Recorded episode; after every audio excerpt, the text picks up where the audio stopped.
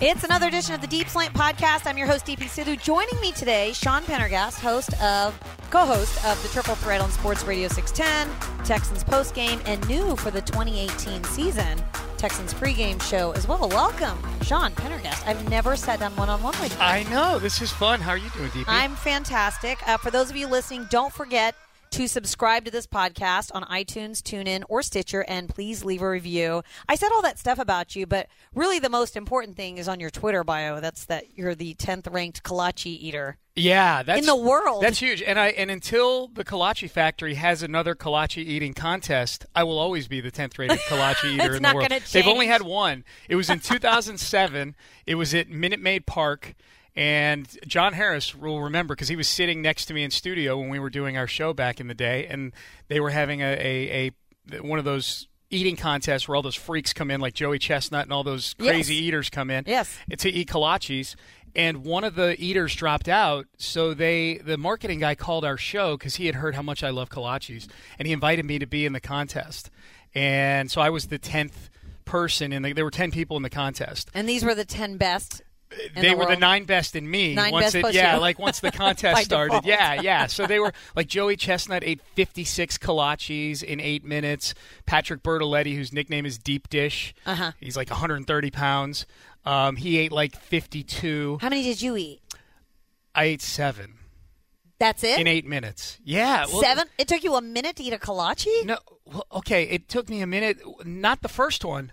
But try to eat seven kolaches in eight minutes. I know it sounds crazy. When I would not sign up for this. Right when awful. when you're when you're next to a dude eating 56, eating seven sounds pathetic. But if you like sat down, imagine sitting at your cubicle for eight minutes, and with seven sausage and cheese. It's the you know the So is that the- what you had, sausage It was the cheese? signature sausage and cheese Oh, kolache factory sounds- kolache, the one that's kind of shaped like an egg. I'm gaining weight, Sean, just having this Yeah. conversation with Yeah, you. This it- sounds really heavy. Yeah, they they uh, and they kind of shamed me too. Those professional eaters after I only ate seven.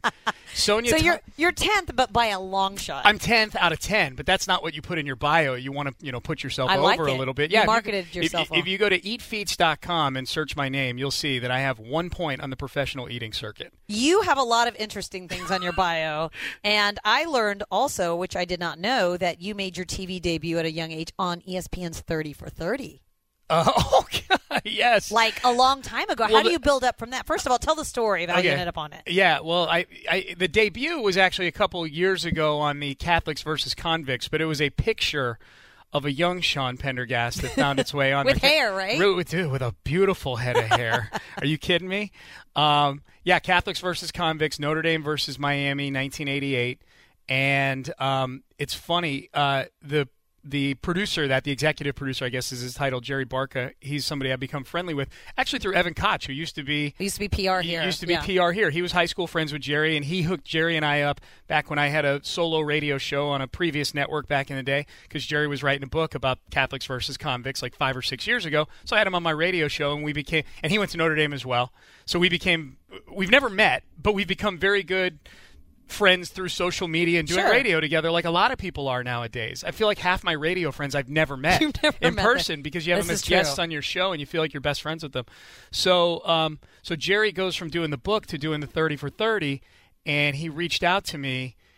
I actually reached out to him, I think, and I said, "Hey, look, if you need someone to do those cool photos. to do those cool." Well, at first I said, "You know, if you need someone to do those cool vignettes where you ask for their opinions on things that get spliced in throughout the 30 for 30, you know, I was at The, the, di- game the diary room, as they used to call it back in the day, where they talk to you for like four hours and like splice it up. uh, like. 18 seconds of it winds up in the in the uh, in the in the actual documentary. He didn't use me for those purposes. However, I said I do have some pictures also, and so I sent him some pictures of game day that day. We were you know it was 1988.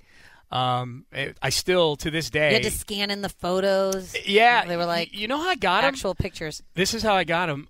Rob Stone, who is on Fox Sports, who soccer fans will know as the guy who's doing the studio show for the World Cup right now. Okay. Is one of my best friends from high school. Really? He came in for that game to go to the game in 1980. He went to Colgate. He took like the train to come out for this game. Okay. And he had a bunch of pictures from that. I'm like, Stoner, you I don't have the pictures anywhere. Do you have the pictures? He's like, I'll email them to you.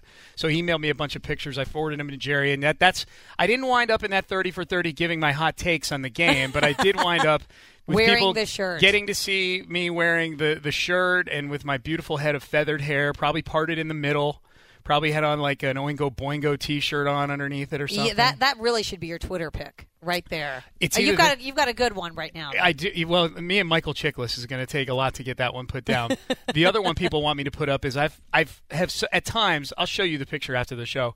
My student ID from Notre Dame Okay. is one of the most beautiful things ever. Really? Like my head of hair is just like it. it I feel like it's there's a running theme here with it- you. Yes. It's it, but I yeah I and I look they the way Notre Dame did their student IDs uh, it was like an Olan Mills picture like I'm looking off to the right like something amazing is happening like off to like two two o'clock something incredible was going on I had like this look on my face like you know like I've just seen Jesus or something you know? That's that's. I know exactly who Olan Mills is. I have a family picture of me and my parents, and we're all looking at a book.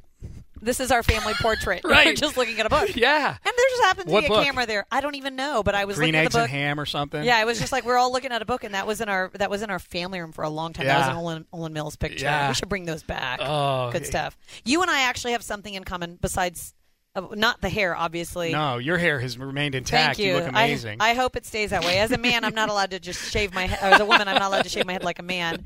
You write for the Houston Press, and I have to say, your articles and your editorials are just so fun and informative. Thank And you. I feel like there are not a lot of people that do both radio and do a lot of writing. Radio Yeah. people like to talk. yeah They don't like to put pen to paper and actually Yeah. write things down. How did you get involved in both? Um I you know honestly like part of it was Like, which came first? Radio. The radio came first. Okay. Although Same. it's funny, like I, but I've always been, I think, a pretty good writer. I wasn't an English major or anything. I was a business major back in the day, but I've always been pretty decent at expressing myself in writing.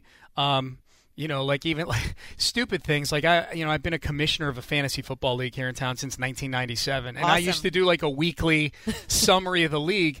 That some of the guys who will probably listen to this podcast would they would always say like these are hilarious. You should Like really like real- start a blog. I would do a recap every week, and I would tie it into like The Bachelor or you know some like current thing going on, and and eventually I stopped doing that because it just took a lot of time. But um, but radio professionally, in terms of what I got paid for, radio came first in 2007, and then the Houston Press thing came along in 2009. And it was actually Lance Zierlein who they had approached him about writing for the Houston Press, but he was already writing for the Houston Chronicle. So he said, "Hey, why don't you ask Sean? Like Sean's a pretty fun. Lance was in that fantasy and still is in that fantasy football He's league. waiting. He's just waiting for the latest update. Yeah, right? yeah, yeah, So he, he said Sean's a pretty good. I think Sean would be pretty good at what you're looking for for writing there. So I said, okay. I'll be honest with you, DP. At the time, the reason I did it is I needed money. Money. I, you know, I was and and you know we can talk about how I got into radio, but I was before I got into radio, I was a vice president of sales for a telecom company. I made a, I made a lot of money. You know what I mean? And so when I got into radio, I took a gigantic pay cut to get into radio, like a two thirds pay cut to get into radio with a startup station that you know didn't have really any revenue coming in at the time. Um, And radio doesn't pay a lot as it is even established stations. Right, right. So to go and uh, you you went to 1560, you and John Harris. Yeah. There was so much talent they, it was amongst you guys that started that station. Yeah, yeah. No, we, and we can talk about that in a second. But just on the writing thing, I I did it because, like, honestly, I did it because I needed. Like, they they said we'll pay you X amount per post, and we need five posts a week. I said great because I started adding it up. I'm like, okay, cool. That's like. You know, a third of a child support payment or something Right, like right. that. You know what I mean? Because I, I was going through a divorce at the time. Like I, I got into radio at the least optimal life moment, just from a practicality standpoint, because um, I, I moved down here. My kids stayed in Chicago. I was getting divorced. So, anyways, I, I got into the writing mostly because I, I was like, okay, cool. That's some more income that I'll have coming in. And here I am nine years later, and I'm still writing for them, and I'm doing great now at 610, and things are, you know, awesome. Uh, you know, they're much better than they were in 2007 for me. But I just like doing it. You know, I like, I, it, it gives me another place to express my thoughts. Um, And it- differently, you can sit down and you can really think it, think about it. Yeah. Put it in the words that you want. You can be funny. You don't. It's it's just there's just it's a different methodology. You and I are very similar in that I had a I did I worked for big corporate America. I Yeah. worked for Texas Instruments actually down Yep. the freeway in marketing. I made a lot more money as an engineer than I did in radio. Mm-hmm. But there are a lot of people that want to do radio. So, you know, I was at Sports Radio 16. They needed writers. yeah. And the radio people don't want to write. So, I mean, I literally, I have no journalism degree, nothing, but I like to read a lot. I was pretty good on paper. Uh, yeah. And now I, I really I, I enjoy writing because I think it makes you better as a radio host. Uh, totally. It makes you better in every aspect. I think- you have to think about your arguments. No question. I, I think just writing things down in general makes you, you know, it, it, it to me it just helps me assort my thoughts, if nothing else. I'm I'm probably one of the few radio hosts in town that when I do my rundown for the show, I've got it in an electronic form, but I also get out a notebook and I write it down because that'll be my thing. Like during the show, if I'm changing anything, you know, it's almost Mark like out, a game yeah. plan. I'm marking it out. But I, but just writing in general, just in terms of you know writing blog posts or writing articles and things like that. Yeah, I a lot of it crosses over into the show. I feel like if it's certain topics, I'm much more organized in my thoughts. Like I think it's made me a better radio host because I can use some of that stuff on the show. Exactly. What Yeah. was weird was when the Houston Press, when when Margaret Downing, who's the um, who's my editor over there and has been from pretty much the time since I got there, um, the first time she came to me and asked me to do a cover story for the Houston Press because those are like three and four, five thousand words. You know, those are long. You know, those That's are a lot of long form. pressure. You need to interview people. You know, you need to do journalistic things to use your word. Like I, at first, I was just a dude making a bunch of jokes about sports teams in town for like Right. five or six hundred words. Now you need a little notebook with a little pencil. Yeah, and you got to like, go out and talk to people. She must really like my stuff if she's asking me to do these cover stories. And I'm and and it was one of those things. I'm like, I'm not trained to do any of this stuff. You know what I mean? I'm not trained to do radio. I'm not trained to write. I'm definitely not trained to write did- cover stories. How did you figure out what to do? I just Can kind you of. Google how to be a journalist? No, I just kind of use my instincts. I read a lot. You know, it's, here's the thing. That does help, I think, in writing. I yeah, I read a lot, and for radio, I listen a lot. I was a listener and a caller before I became a radio host. So I think, from a radio standpoint, I have a pretty good idea of what listeners want because I am one. And I think, from a writing standpoint, I was just when I sat down to start doing those. I think the first one I did was like a preview of the 2011 Texans or something like that. And I, I just sat down and I wrote it the way I think I would. I wrote it the way I thought a really good preview would read. And I don't know if people wound up thinking it was really good. I know I wound up doing like 20 more cover stories after that over the next few years, but um, but I just kind of sat down and used my gut and said, "This is. I think this sounds good. I think this is funny." And she was very helpful too. Margaret was. You know, she's a great editor. She's she's super helpful. She's made me a much better writer. I'm still learning all this stuff. You know what I mean? Like I'm still trying to become better at radio and better at writing and things like that. You know, you got to keep Absolutely. got to keep improving. Absolutely. You mentioned that you were a listener Yeah. before you actually talk show host. Yeah, That's yeah. one of the first things that I ever learned about you when I first was told that there's a Sean Pendergast in the market. Yeah. Is that you won the Jim Rome show smack off competition four times. Five once, times. Five times. 99, 03. Oh, 99. Yeah, yeah, yeah. Okay. Because I Googled it, but I it started at like 2001. Yeah, little known fact, 99 is the only one that I won as a as a in-town Houstonian. And The where were you the other The other times? four, 03 I was in Denver. I had gotten promoted in my in, with my company I was So you're with. working like a day job, and then you're going into a conference room, and like I got to participate in Yeah, this. back then I was working out of my house, but 05, That's 05, 06, and 07, I was in Chicago. And by then I was VP of sales, so I had to go into the office every day and wear, you know, wear nice clothes. And so I'd lock the door and do the smack off, and then I'd open the door and be like, "Oh, I'm off the conference call." I know? had a very important Uh, business yeah, meeting, the guys. CEO of my old company probably will get a hold of this podcast and be like, "That bastard." That's what he was doing Yeah, week. exactly. How did no you wonder we missed our forecast in June. How did you come up with like how does one become good at a smack off? You just like how did you come up with the material and not just material to get on the show to get sifted through all the Yeah. callers, but to actually win? Yeah. What do you think was the key to that? I, I just think you know you got to have a sense of humor. You've got to you got to kind of know your audience. And the audience there isn't so much the listening audience; it's Jim Rome and the three or four people he had working for him. Those were the people who decided who won. It wasn't like like the ESPYS that just came out yesterday, where everybody's going to vote online, and I got oh boy, I better hope that this take doesn't offend China because Right. they're voting on the smack off for Jim Rome. You just had to kind of know what appealed to Jim Rome's sensibilities, and Travis Rogers was his producer at the time, his sensibilities. And did had- you did you sort of formulate your opinion to what you thought reflected his opinions? No, no, I didn't uh, because I I think it wasn't so much opinion based. When you're doing the smack off, it's more you got to be funny and you got to be a little edgy. And he likes it when you make runs at other callers in the smack off. You know, a oh, lot of it's a, a lot of the smack off thing is just a gigantic roast of other callers.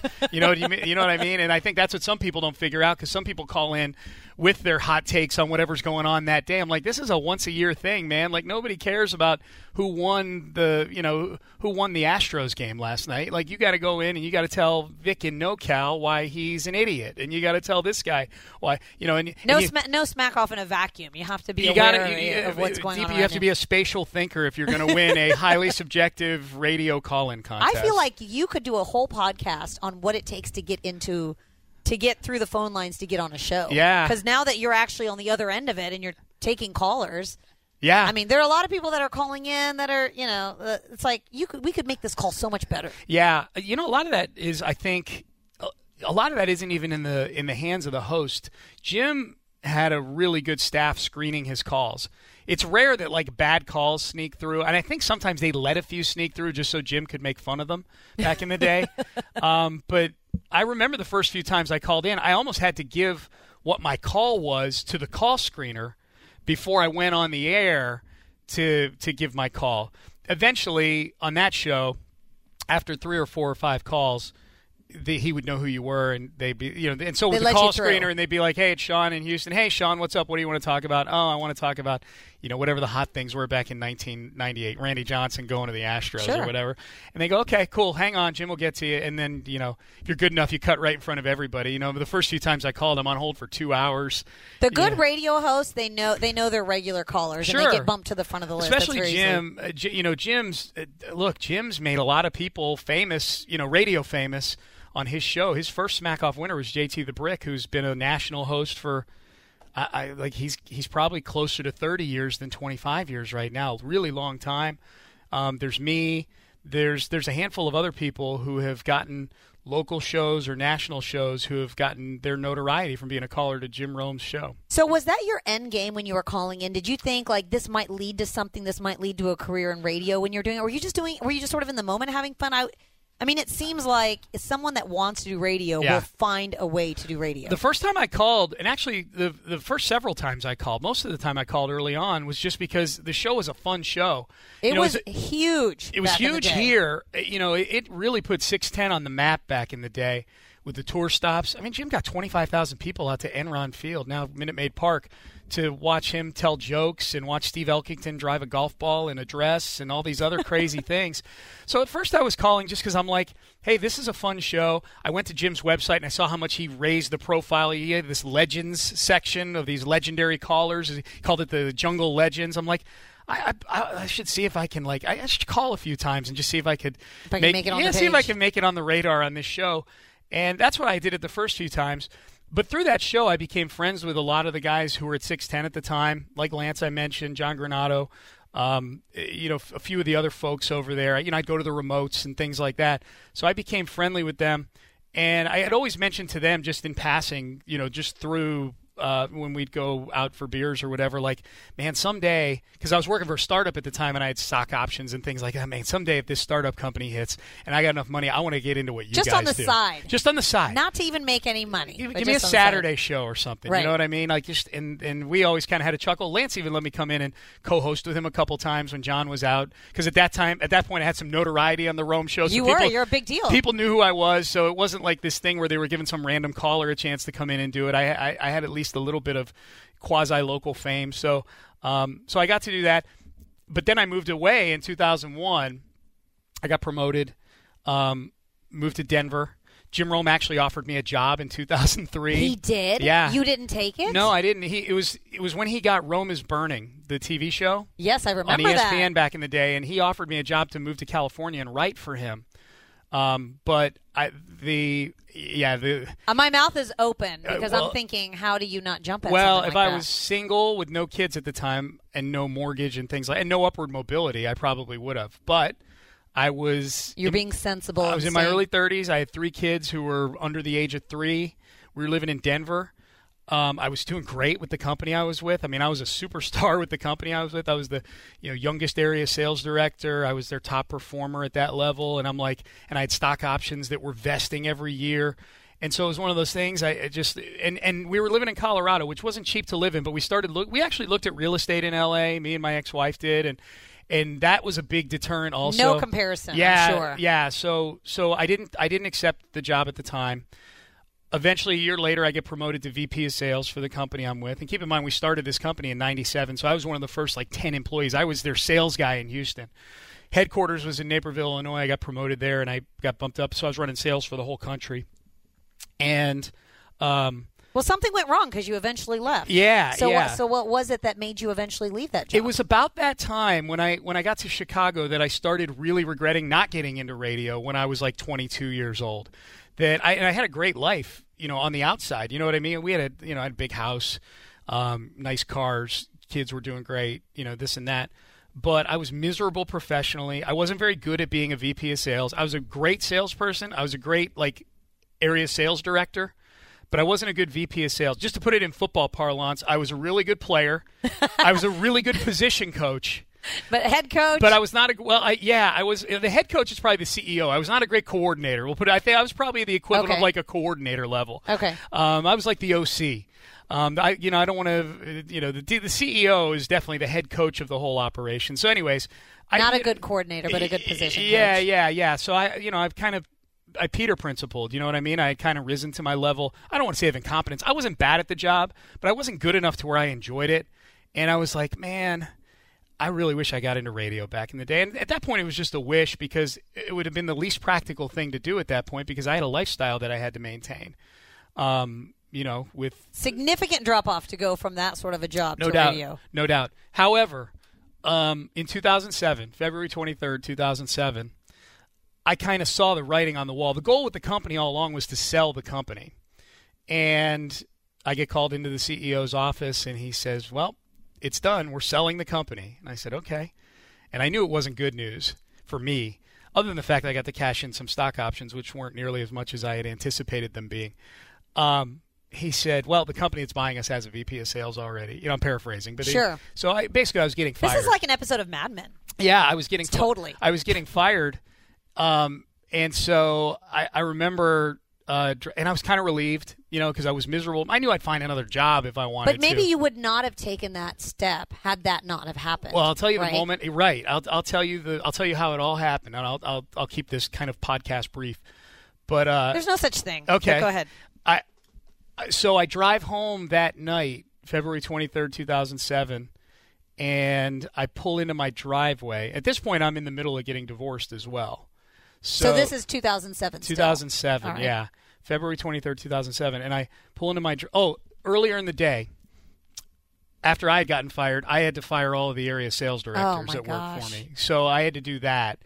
And the one that I called here in Houston, his name's Joe Garza. And I called up Joe to give him the news. And Joe said, Hey, you know, he, he said, I'm thinking of getting into radio sales. Do you know anybody over at 610? And I said, Yeah, I, I know some. I don't know the salespeople, but I know some people who know the salespeople. So yeah, I'll, I sent an email to Chance McLean, um, who I, some of these listeners may know. He was their first program director over at 1560. Which blows my mind. Used to work at 610. He was the executive producer of John and Writes- Lance's show. Writes fantastic songs. He he's Yes. a great. He's a great. He's the most creative person I know. Amazing. Yes. And and so I I emailed Chance, who we he and I were friends at the time, and, we still are to this day, and uh, and I emailed him Joe's resume, and at the bottom I just jokingly put, "Hey, remember when we talked about carving out a couple hours for me on the weekend?" You may need to do that. I, you know, I lost my job also, just joking around, Right. Like I just told you five, ten minutes ago. You know, like I, I, you know, I'd always thought about doing it. It'd be fun, so I just jokingly put that PS at the bottom. And I go home that night. I pull into my driveway, and I'm sitting in my car, and I just gotten fired, and I'm getting divorced, and I'm looking at this house that I don't want to walk into right now. Like it was, and I and I look at my temperature gauge on my dashboard of what the temperature is outside, and it's minus 11 degrees outside. And I'm, and you can imagine, I'm like, this is the worst. Like this is the bad. Like That's got to be the lowest. in right Goodfellas, there. you know, they say this is the bad time. This is the bad time. This is this was the bad. Like this is the that's the lowest point I've ever had in my life. Um, you know, to aside have it to have it all come together like that. yeah, my lo- my lowest personal point. You know, obviously, you know, you lose relatives, things like that. But for me personally, it was my lowest point that I'd had at that moment. and I, I swear this is how it went down. The, my my cell phone rings. Back then it was probably a flip phone, whatever. So you open up your big phone. I open up my flip phone, my my, my, my kick-ass flip phone, right?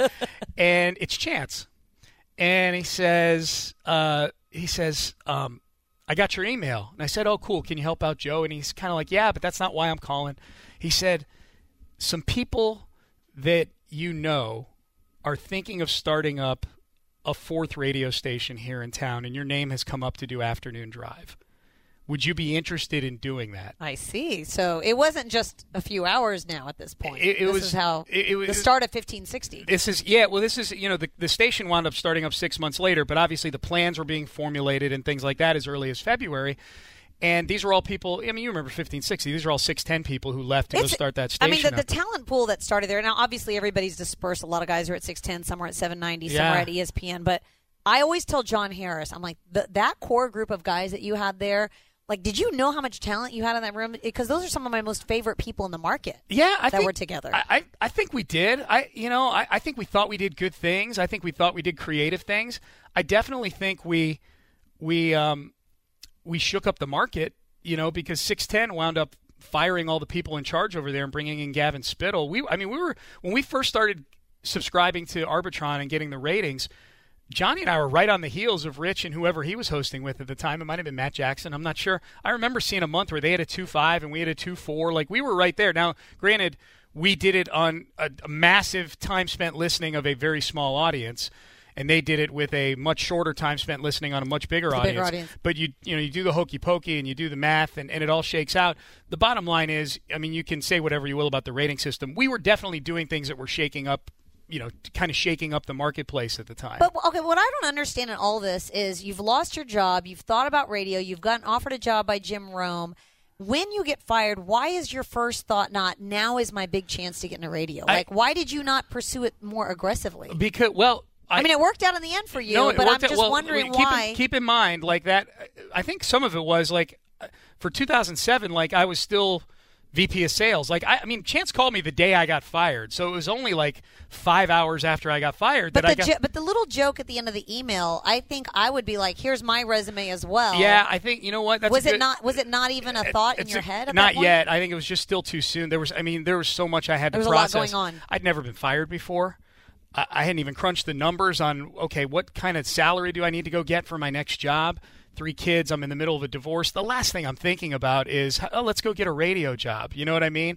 Because there was just so much going on at, in that in that at that time on that day. There was so much going on. And, and maybe subliminally, me putting that at the bottom, maybe there was part of it. Like, Maybe hey, it I want- maybe just like subconsciously, I'm dropping a line in the water to see what happens. I did always want to move back to Houston. I'll say that.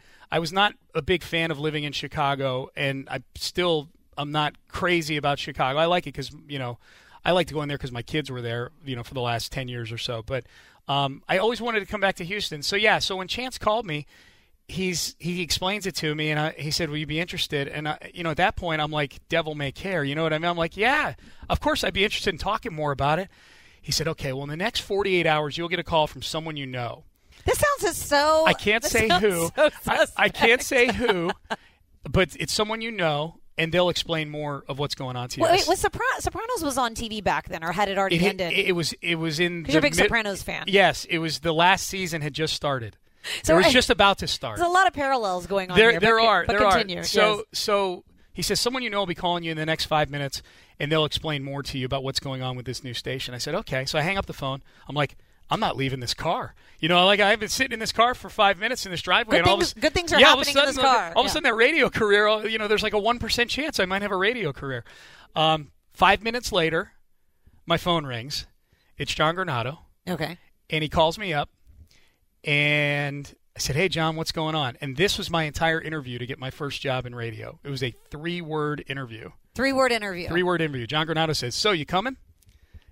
And that was it. That's it. And I said, "Yeah, I think I am." You didn't have to present what you would do on a show, what your afternoon drive segments would look like. I, I, I, I did. I mean, eventually we did, but I like. I think they, John, you know, they wanted me, you know, and John Harris, you know, probably didn't have a similar exact situation, but I'm sure his Very They, they wanted Johnny as well. Very similar. He had an accounting job. Yeah, yeah. I mean, right? Johnny and I were both green as hell, and but they wanted us both in there. I think they, you know, John Granado and Chance had the vision to think like we could be something in this business, and I think probably in the back of their mind too, DP, they probably figured we we need to do something a little different because we're the fourth station here in town. We can't just go get two hosts from some other city and start up. Let's find somebody and, who have a little bit of a pay connection. them a lot of money because anybody established in radio Yeah. is going to command a lot more money than someone like you or John Harris. Right, I- I- yeah. just happy for the opportunity. I had to prove myself. Now, now, now, it, it, like financially, it was a disastrous decision for me for many years because I had to plow. You know, I had, I went through a divorce.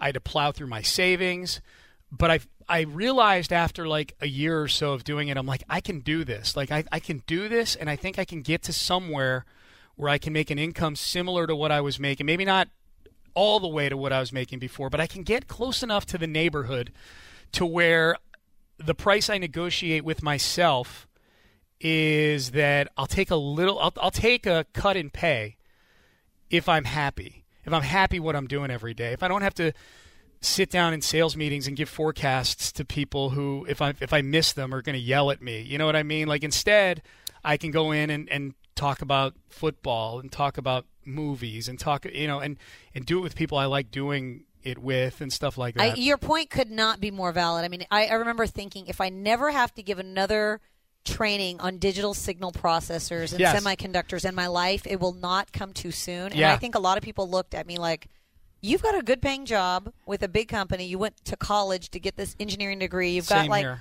but you know, if you're not happy doing something like and, I, and the thing that I loved about my job was giving the presentations, Yeah. but I just didn't want it to be about that. Yeah. And I had loved radio since I was 15. I, I, I volunteered for my high school station. Yeah. And then I came to Houston and I worked for a nonprofit station. I would just go do a show two hours a week. They just handed me a show. Yeah. Because they weren't paying me and I just wanted to keep my board skills fresh. yeah. But tell me. I, that- let me just say real quick. Yes, I really. I, I really respect that path uh, more than mine. What? From, from this standpoint, is I mean, a lot of the things you were doing were like those. Those are like that's a lot of you know, it's a lot of grunt work. It's a lot of a lot, a lot of investment for very little return. You know what I mean? Like to get to where you are, like that's you. I cut in front of a lot of people, uh, even though we were the fourth station I should in have town. called into the Jim Rome show, Sean. Why didn't well, I just do that? trust that? me, DP. It was far from a like a, a, a, a mapped out plan that I had. But that's where I'll always be thankful. I'll always be thankful to John and to Chance for taking a chance on me, and you know, and Johnny. Uh, you know, because Johnny and I were doing the show together for three or four years. And the first two years we were at that station, I tell this to Johnny. I tell anybody who asks me. The first two years at 1560 were the funnest two years I ever had in any job anywhere. I, I love my job now. I have a great time now. Those first two years were so much fun. Maybe some of it had to do with I was so miserable the previous three years. Right. You're finally getting to do Right? something that you didn't think you were ever going to get to do. But we had such a fun time. We had such a good time, and I, you know, there were a lot of things where you could, if you read the tea leaves, you could probably say, okay, this is probably going to last forever because there were a lot of deficiencies at the station, and probably some of them were with us. You know, they got to look inward and go, we maybe weren't the greatest hosts at the time. Um, but to your point, like I think the market has kind of spoken on that lineup that we had early on at 1560. Like everybody who was part of that early lineup, they're all either still with the company over there or they've moved on to bigger and better to things. bigger and better things. Yeah. Tell me about that first show, that afternoon drive. Who was your co-host, and what was that first time on the air like for you? Was John Harris. So it was you and John Harris. Yeah. That was your. That, that was from the from day From one. day, August 20th, 2007. and you guys are both guys that are. He's coming from an accounting firm. Yeah. Unhappy with his job. You're coming VP sales. Yeah. Fired. Unhappy with your job that you no longer have. So when you sit down to do the first show, yeah. were you scared? Were you scared out of your mind? Were you? Did you feel like this is like riding a bike? What were, What was it like? I was you? a little nervous. I, I- you know, Just there- a little. That's pretty good. There's times, yeah. I, I like. I honestly don't remember to the degree that I was nervous. I was definitely nervous. Put it that way. Um, but I mean, you've done enough radio with Johnny now to know like he's super easy to do radio with. He's Seth he- Payne says it's like doing a show with Google. Yeah, he's, Google Sports he- He's easy to talk to. yeah, yeah. I mean, but Johnny's got a great personality too, and he's got. I, I think the thing that I think the thing Johnny had to make sure people knew right off the bat because everybody knew him as this football savant was that there was way more to him than football. That a he knew a bunch of the you know he knew to an encyclopedic level about pretty much any sport. And also, like he was, Johnny's very dialed into pop culture too. You He know? really is. Yeah. I I, Johnny and I, I, mean, I think whenever I get him on the show, we, we did a draft show a few years ago when, when the Texans had the number one pick. Yeah. 2014 draft. John and I sit down And the first thing I asked him, and I, I, I kicked myself on the air, but Johnny laughed about it. I said, I can, I've got John Harris here. I can ask him anything before the draft starts. But Mm-hmm. the first thing I said to him was, Hey, how about Dante Fowler's shoes? And Johnny had an opinion just like that because he had seen it, and he and it, but he he later said to me, he goes, I appreciate the fact that you don't just look at me as like someone that just spits out Yeah. football statistics. Yeah. Because he watches Real Housewives, he watches The Bachelorette. Oh, you kidding me? Like- Nobody's more dialed into the Bachelor franchise than Johnny Harris. The John. Harris, Yeah. because we break it down, the, him and I, Yeah, every week. But yeah. yes, you're right. You're right about that. So the two of you are doing a show Two- two of together. us, yeah, two that of makes it very easy to have a co-host that is is not just one dimensional. I, like I that. think too, and, and we had similar sensibilities from a standpoint of he was coming from a job that he hated. I was coming from a job that I I didn't hate my job, but I was I was you know I was fairly I was fairly miserable. Like that job gave me a lot of good things. Did you know, guys so- ever talk about your jobs on the air? Because I feel like a lot of Yeah, I'm sure listeners we- can relate to that. I'm sure we did. I, you know, I'm sure. Uh, yeah, we brought a lot of ourselves onto the air. You know, like I think, I, look, like from a from an off the air standpoint, like I, I thought on the air, Johnny and I did a really good job. Off the air, like the the the embers were still burning on the shambles that were my off the off the air life because I. You know, You my to my, my ex-wife and my kids are still up in Chicago, so I'm having to make sure I'm going up there on a frequent basis to see them. That they're coming down here um, you know that I like I'm proud of the way I've parented my kids from a distance for 10 years. They all three of them have turned out to be great kids. Um, but that was a big thing for me early on is juggling that and trying to do it with a bank account that's dwindling and dwindling. So it was hard, you know, for the first handful of years. Um, and the first two years were great. Um, you know, then they started to change some things around over there. They started to shuffle the lineup and things like that. And my money was, you know, my money wasn't. It was getting better, but not better to the point where I, you know, it wasn't on the trajectory I needed to be. So about 2010 or 2011 was about the time I'm like, okay, I got to get over to 610. That's got to be my goal is to get over to Sports Radio 610 because it's the best station in town. It's the, it's where the the NFL team in town is, and privately, that's when I started to really make that my goal was to that because I, looked at it, I said I'm not going to get to where I need to be income wise. I think maybe even industry wise there as good as they were to me because they were really good. David Gow treated me really really well while I was there, but I wasn't going to get to where I saw myself being by being there. I needed to get over to a, a you know kind of a you know bigger platform. You, did you go to six ten right away, or it was a little? It was a, it was a while because when I was there, you were not there. January. Uh, I joke all the time. Bill O'Brien and I have the same hire date, January first, two thousand fourteen. You'll always We have the remember. same. We have the same scalp too. Yeah. it was a good day for the bald men of Houston, Yeah, it was. It was. It was. Uh, probably a little better for him, but it was. It was a good day for me too. So you started in 2014. In 2014, I, I, I, I met. I made a point to introduce myself to Gavin Spittle around 2010 or 2011, up in the press box. Who you was know. the program director at Sports Radio Yes, 610 at the previously? time, right. At the time. That's that's when I was there. I was there when Gavin was there as well. so So, you- I owe a lot to him. Yeah, as, as do a lot of people. I, you know, Gavin. I never worked for him, but I think the world of him. I, you know, I, I, I met him, and uh, one of the things he said to me, one of the times we were talking, I don't think it was the first time, but he he was very complimentary about how much he liked me and Johnny, our show, and he always talked about how, man, if I could have taken your show and plugged it into his system, so to speak, he's like, man. So I, th- that's when I'm like, okay, I think I got a shot here. You know, like if he likes what I do, that's a really good thing, obviously. Um, so I interviewed in 2012 with him for the job Nick Wright ended up getting in the morning.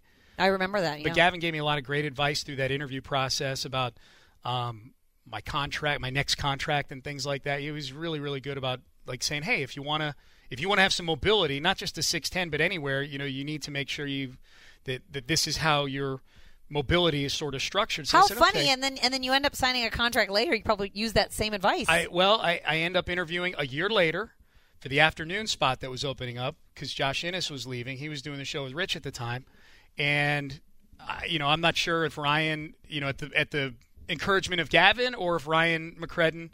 Uh, at his own, just sort of listening, The current decided program the current program director, yeah. yeah, decided to say, "Hey, I'm going to interview Sean." But I was lucky enough to get a phone call about August or September of that year, and that's when kind of the interview process started. And and um, and fortunately, I was in a much less cumbersome deal at the time. So my last show, I think it was December 18th, 2013. The news broke that I was changing stations, and and this says this speaks to the relationship that I that I had over at 1560 with Gow is he let me finish out the week.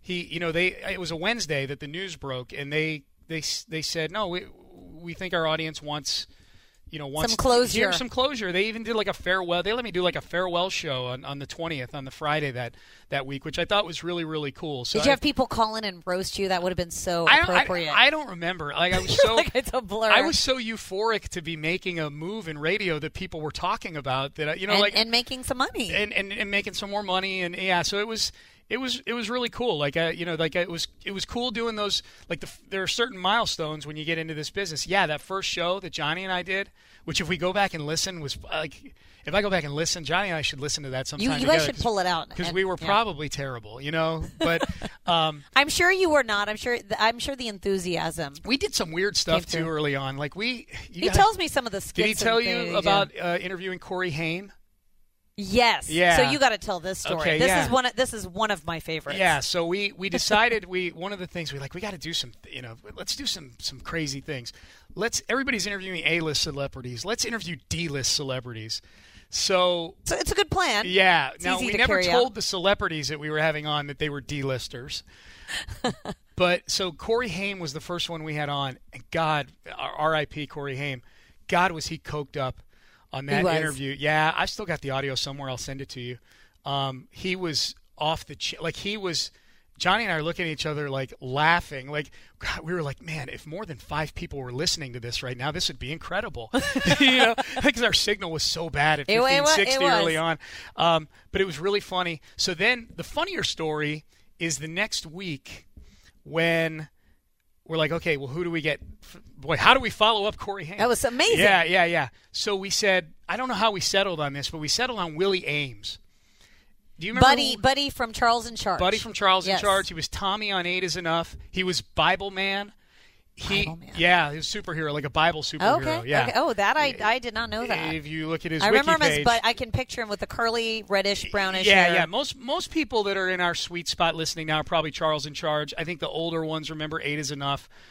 Whatever the case, at that time he was as D was a big list as D list. Oh, he was D-list then. Okay. Okay, so we have David Nuno, who is now thriving at Channel 13, Yes. another former 1560 guy who's doing great.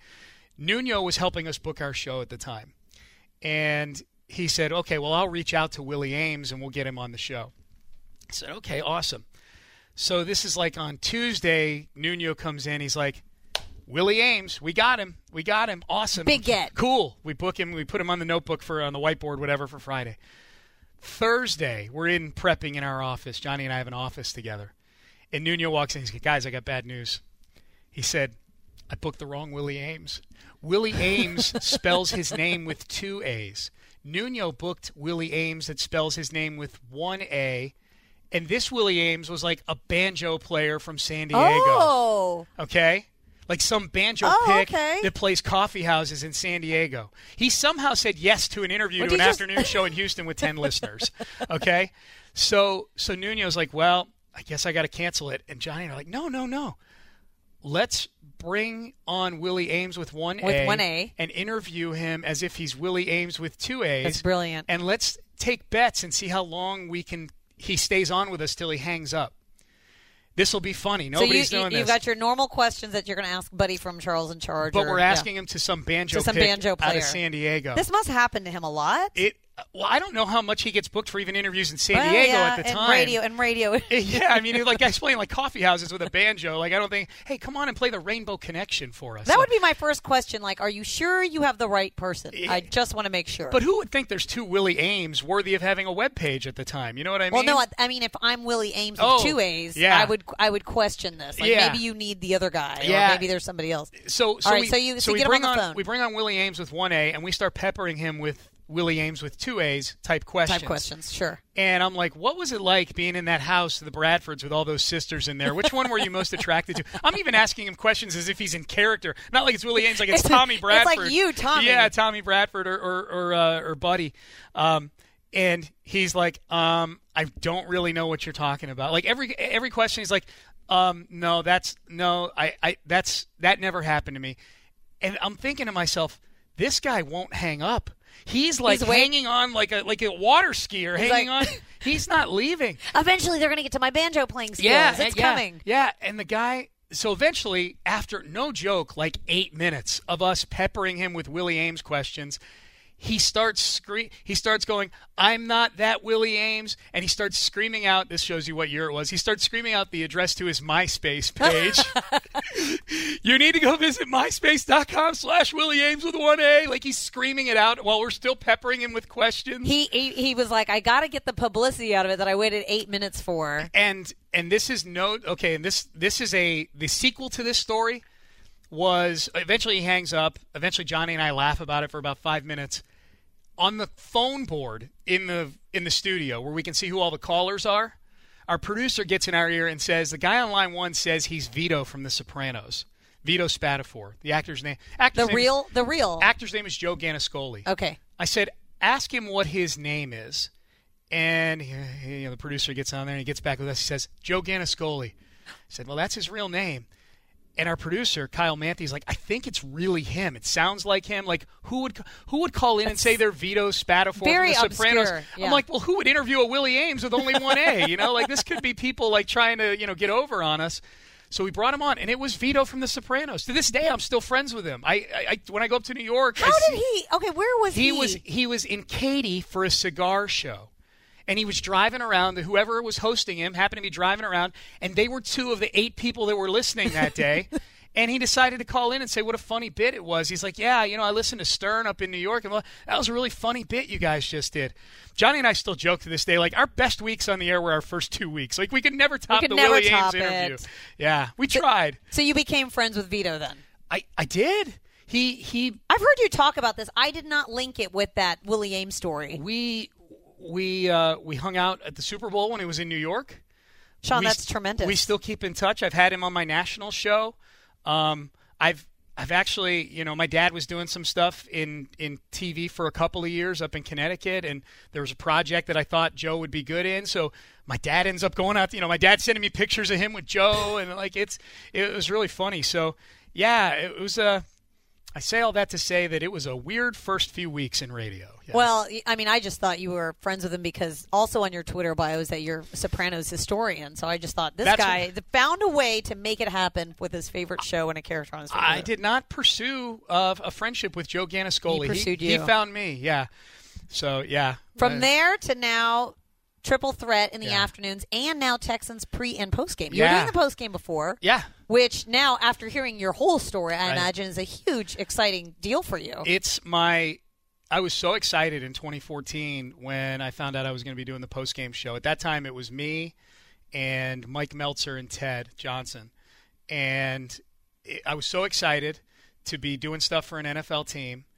It was one of the reasons I went over to 610. I thought, man, maybe I'll get to do a couple of things here for the Texans. And then finding out first year there, I'm getting to do the post game show. I'm like, this is awesome. And I, I've said this to anybody I talk to, college classes I go speak to that ask me the question. Um, of all the things that I do, you know, the afternoon show, I do a show on Sunday nights on CBS Sports Radio that goes to a couple hundred cities. I do the Houston Press stuff you talked about, do some TV every now and then, uh, right here in the stadium with you guys. Of all the things that I do, my favorite is doing game day stuff for the Texans. The po- my the, the post game show has been my favorite thing since I started doing it. Because people and people are like, "Well, you got boy, you got to work on Sundays." And it's not work, man. I, It I- really isn't. That's that. I do think that's the pinnacle of. And I mean, obviously, I'm biased because we cover football Sure, team, sure. so we we work for the games. Yeah. But for you, like I always thought, the post game is so hard to do because you've got to react immediately after the game. There's no going back and watching anything. Yeah. I mean, it's got you got to be taking notes during the game, Yeah. and then you got to have a take, and you. It's like hard to process a three hour game. Yeah. 15 minutes right afterwards Yeah. and just ha- be you know sound in in all your thoughts. How do you do that? Right. It's fun as hell. It's awesome. It's a lot of adrenaline. I It, it bet. is. It is. I, I usually get to the stadium pretty early. You know, I get there around nine or so because I like to kind of just soak in the game day atmosphere and stuff like that, and start to, you know, studying things going on. You know, just studying the game, studying uh, other games going on in the. You know, just get getting into football mode throughout the morning. Um, and then watching the game, and yeah, I'm always taking notes. I'm taking notes of things that are that I think are going to translate on a post game show. You know what I mean? Like certain certain drives, certain turning points in games. Oh, that's a certain player performances, player performances in small pockets. Like, hey, that second quarter man, that second quarter where Deshaun Watson was 11 of 13 for 100, that, that was a real game changer. Or this third down, boy, if they don't make this play, like all the things that I think are going to translate into my opinions on the game.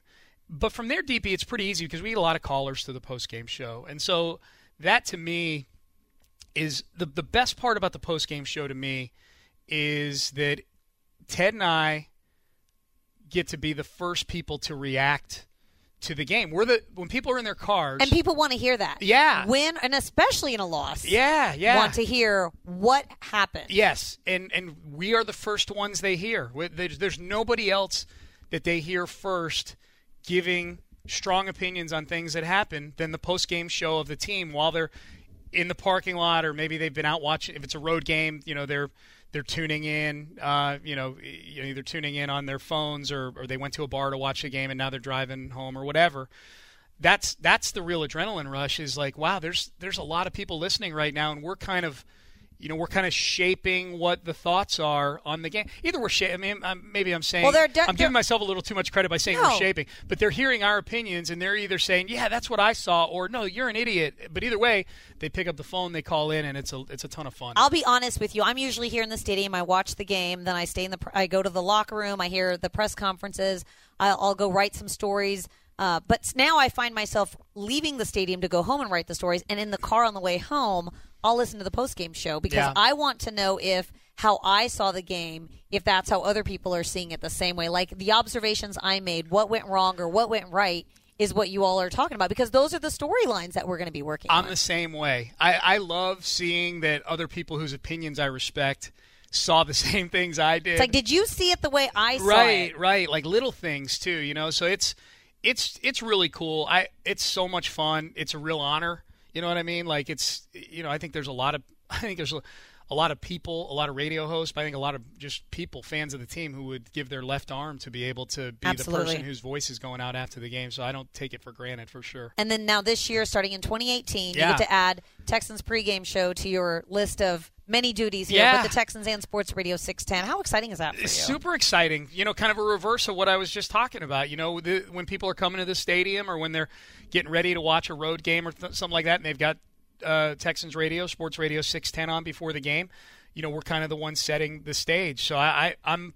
I'm equally excited for that, and I'm cumulatively super excited and honored to get to be part of the front end and the back end of the broadcast. I think it's just, it's just the coolest thing. I was what, so excited. What would you do differently to the pregame? And like, how do you add your Sean Pendergast flair um, to pregame? Uh, boy, that's interesting. I, you know, I, I like, are you a stats guy? Do you like I- to look at players? I, I like stats.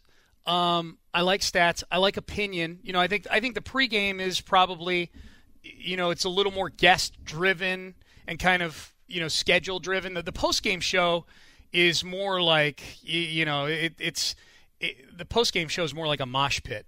It's a know. free form show, depending Right, on how whereas the game pre, went. the pregame show is more like formal dance. You know what I mean? Where it's you know I like that. There are certain steps you, you can make formal dance. Pregame is like ballroom. Yeah. Postgame is mosh pit. I, I don't you think? I, I agree with you. yeah, and so It's an organized mosh pit, though. yeah, uh, so I don't know. You know, like I look, I, I think I think the pregame show has sounded great before I've been on it. I hope I can kind of maintain the standard of what's been out there, but I, I think I, I won't be short on having opinions in the pregame, and I and I do like I I am a big fan of kind of num not just numbers, but getting underneath the numbers and kind of you know. Um, more explaining what they what they mean. You know, what does that mean, and what more importantly, what does it mean to what's about to happen in a couple hours on the field? You know what I mean? How does it translate to that? So, um, yeah, I, I we'll probably like a lot of stuff I've done in radio. We'll find out what my twist is on it once the microphone gets turned on. Well, I can't wait. I think it's going to be so exciting. I'll be driving to the stadium listening to you because I also get here like three hours, four hours before the game starts. Can I tell you one more funny story? Yes. And I think it's a story that you've heard, but I think it's given that we're talking about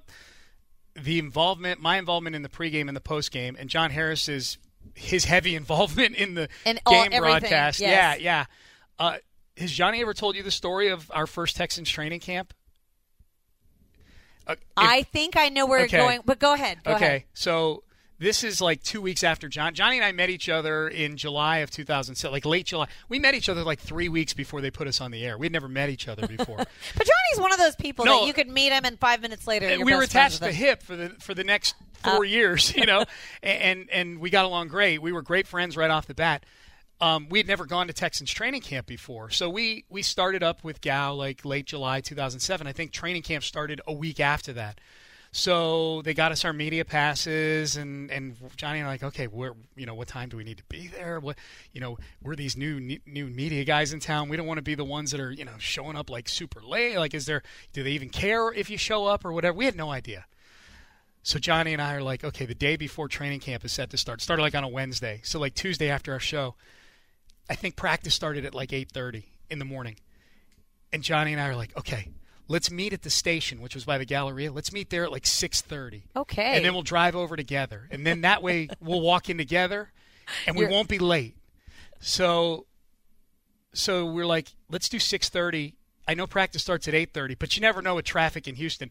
Knowing full well it's never even in the worst of traffic, taking two hours to get from the Galleria. It's like a to 10 Sta- minute, We- 15 minutes We were two of the most like self-conscious little football nerds, and we're like, we got to make sure we're not, you know, let's let's try to get there early. Johnny and I meet at the station at 6:30. We were sitting in the teal lot over by the bubble at like 6:50, Yeah. and nobody's there. And it's no. I was going to say nobody's there. It's like Wally World Vacation, like where Chevy Chase pulls in. And so Johnny and I pull in, and we're like sitting there in our car, like all by ourselves in the teal lot, and we're looking at each other, and we're like, "We are the two biggest dorks in the world. We're the two biggest idiots." Nobody's in the there world. to even unlock the the, the, the the gate to the field. I bet. No, the, the gate to the field wasn't unlocked. But here's what's funny: is first practice, so they're getting ready to do all this stuff where you know fans can come out. This this guy walks over and taps on the window. He was over like by, you know, he was kind of over by where the where the team comes in, where the bridge is coming over Kirby. Yes. He was in a truck, and he gets out of the truck and he walks over. He taps on the window. I roll down the window. He's like, "Are you the guys that are supposed to help us set up the bouncy thing?" Bouncy castle. I'm like, no, we're just That's two radio hosts that not haven't done a show yet, and we didn't know what time to show up. So Johnny and I, like two idiots, are sitting there at 6:50 in the morning, waiting an hour and whatever it was, 40 minutes for practice to start. And Johnny and I joke every year about it now because it's like, man, look, look at us now. you know, like Look at us now rolling it at seven forty. well, no, but like two guys who didn't know their, you know, di- you know, didn't know their their, you know, their butt from their elbow, didn't, you know, whether the I think everybody's had that experience. Your first training camp. I remember, sh- like, what shall I wear? right. But now we're the ones that are like It's 110. But now we're the now we're like two crucial parts of the game day presentation. You know what I mean? Like, it- I mean, that's isn't that amazing? though? Yes, yeah. I think that's the beauty of it is that two normal pe- any two normal people out there listening could one day be in a position. that's what like I that. tell them, man. The the world nowadays with the internet and everything else, it's the wild, wild west. You want to do a radio show? Start a podcast. You want to do you want to write? Start a blog. And if you're good and you're good at spreading the word, people will find you. But I text Johnny every year. And I tell that story on Twitter every year. And every year I text Johnny, maybe not every year, but I feel like I have multiple times on op- like like opening weekend. I'll text him like, "We got them all fooled, man. We got them all fooled." We pulled a fast one on everyone. we got them all fooled. And you're going I hope- strong. I hope it keeps going. So, and going strong. All right, Sean Pendergast, you're not fooling anybody. We're going to love you on the Texans pregame, Ah, Texans postgame, 2018 season. But in the meantime, you can hear him every day on the Triple Threat every afternoon, Sports Radio 610. Yep. And read his stuff on HoustonPress.com. I, I love reading your stuff. Sean, thanks so much for coming in. Stop by anytime. I know I'm going to see a bunch of you during the season. DP, this was awesome. This was a lot of fun. I hope I get to do it again with you. Thanks for having me. on. Absolutely. Thanks so much for listening, everybody, and go Texans.